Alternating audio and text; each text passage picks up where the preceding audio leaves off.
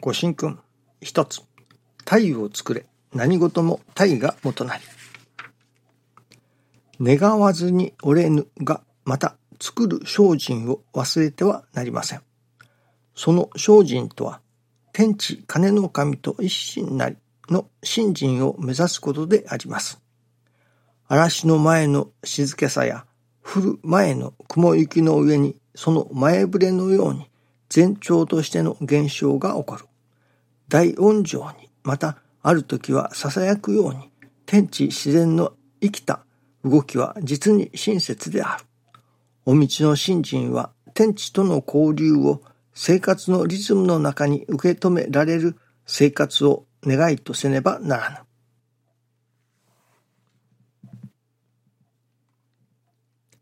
天地との交流と教えてくださいます。いかにしたらその天地、まあ神様ということでしょうか、との交流ができるのか。この、いわば、信心をするとか、信心をさせていただくと申しますけれども、その、大抵はやはり難儀が起こる。その難儀を助けてもらうというのでしょうかね。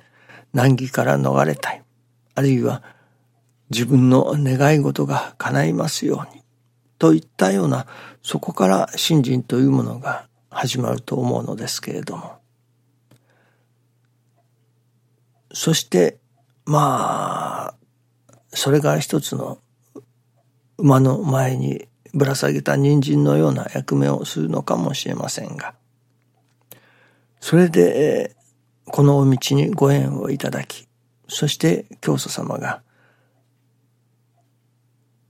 願う氏子におかげを授け、理解申して聞かせ、と言われるような、その、まずは、氏子の願いを叶えて、そして後に、神様の見教えというのでしょうかね。それを教えていただく。というような図式になるのでしょうけれども、まあ、大抵は願う氏子におかげを授けて終わってしまうことが多いような感じもいたしますね。なかなかその後の理解申して聞かせのその理解を聞こうとしない。その聞こうとしないからおかげを、例えば10のうちの2とか3とか少しだけ小分けして授けて、その全部のおかげをいただきたいという、そのいただくまでに理解申して聞かせるということを神様がなさるということもありますね。その、この辺の兼ね合いというのか、それは氏子の方に信心するということの、まあ目的というのでしょうか。神様が氏子に願われる。氏子に信心をさせたいというその目的がはっきりしていないからだと思うのですね。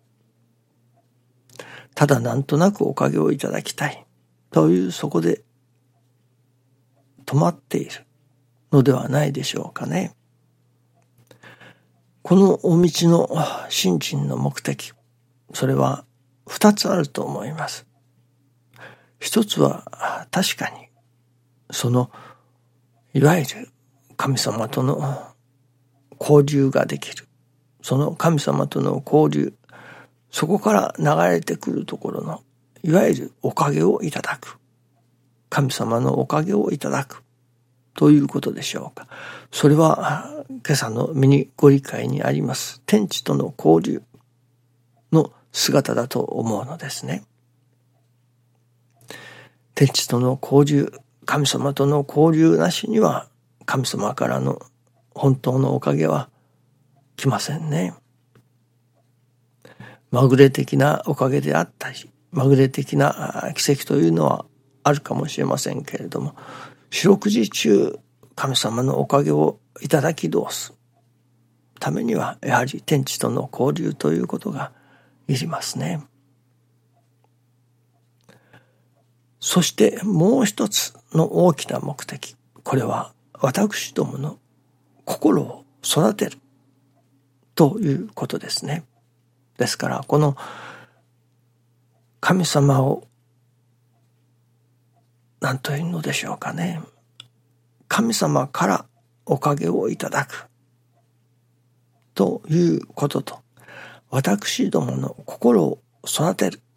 というこの二つの二大目的をもって信心させていただく。この二つをはっきり自分の中に認識する。その目的を二つ持つということが大切なように思いますね。例えば野球などだと投げる打つ走るですかそしてまた受けるということがありますね。投げる練習をする打つ練習をするそして受ける練習をするもちろんそこには走るということもあるでしょう。そういう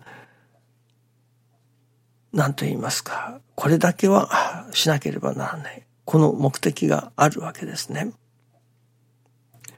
信心するということのそこには神様からのおかげをいただくという大目的ともう一つ自らの心を育てるというこの大目的この二つの大目的をしっかりとはっきりと認識した上でそしてその信心に臨むということになりましょうかね。まあそれが後々ではその二つが一つになっていく世界もあるのでしょうけれども最初のうちはとにかくこの二つの目的神様のおかげをいただくそして自らの心を育てる。この二つの目的をはっきりそれこそ意識して努めねばならないと思いますね。神様のおかげをいただくためにはああした方がいいこうした方がいいということがありましょう。そしてまた自らの心を磨く。そのためにはこうした方がいいああした方がいいということがありましょういわゆるご理解と言われるものの中にはそれらがまあごちゃ混ぜになっているのですね実は。そのごちゃ混ぜになっているから何が何やら話を聞いてもわからなくなるというところがありますね。ですからこれはおかげをいただくことのための役に立つ話だ。これは自らの心を磨くことのために役に立つ話だ。とはっきり聞き分ける。そういう作業をするとまた新人が楽しいものになるかもしれませんね。日産、調教、新業、新業、家業の業と言われますけれども、その中にはやはり全てが入っておりますよね。日産することによって教えをいただくということですけれども、教えをいただくそれは自分の心を育てるための教えもあれば、おかげをいただくための教えもある。信行、信心の行、これなどはやはりおかげをいただくための行だと思いますね。もう一つの信行、心の行、これなどは自らの心を育てるための行ですね。そういうものが家業の業、いわゆる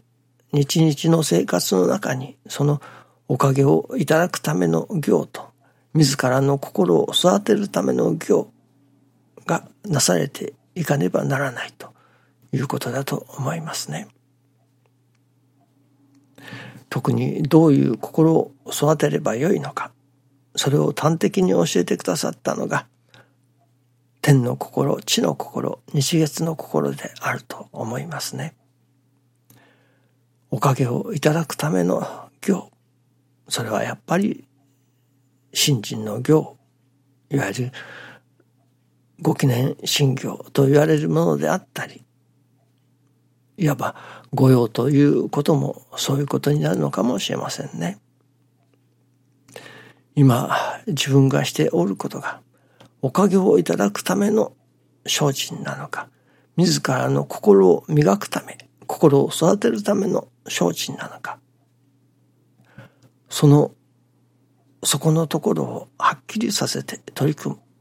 とまた心身が一つ楽しいものになるのではないでしょうかね。とにかくこの二つのことおかげをいただくということと自らの心を育てるというこの二大目的をもって信心に取り組ませていただくということですね。どうぞよろしくお願いいたします。ありがとうございます。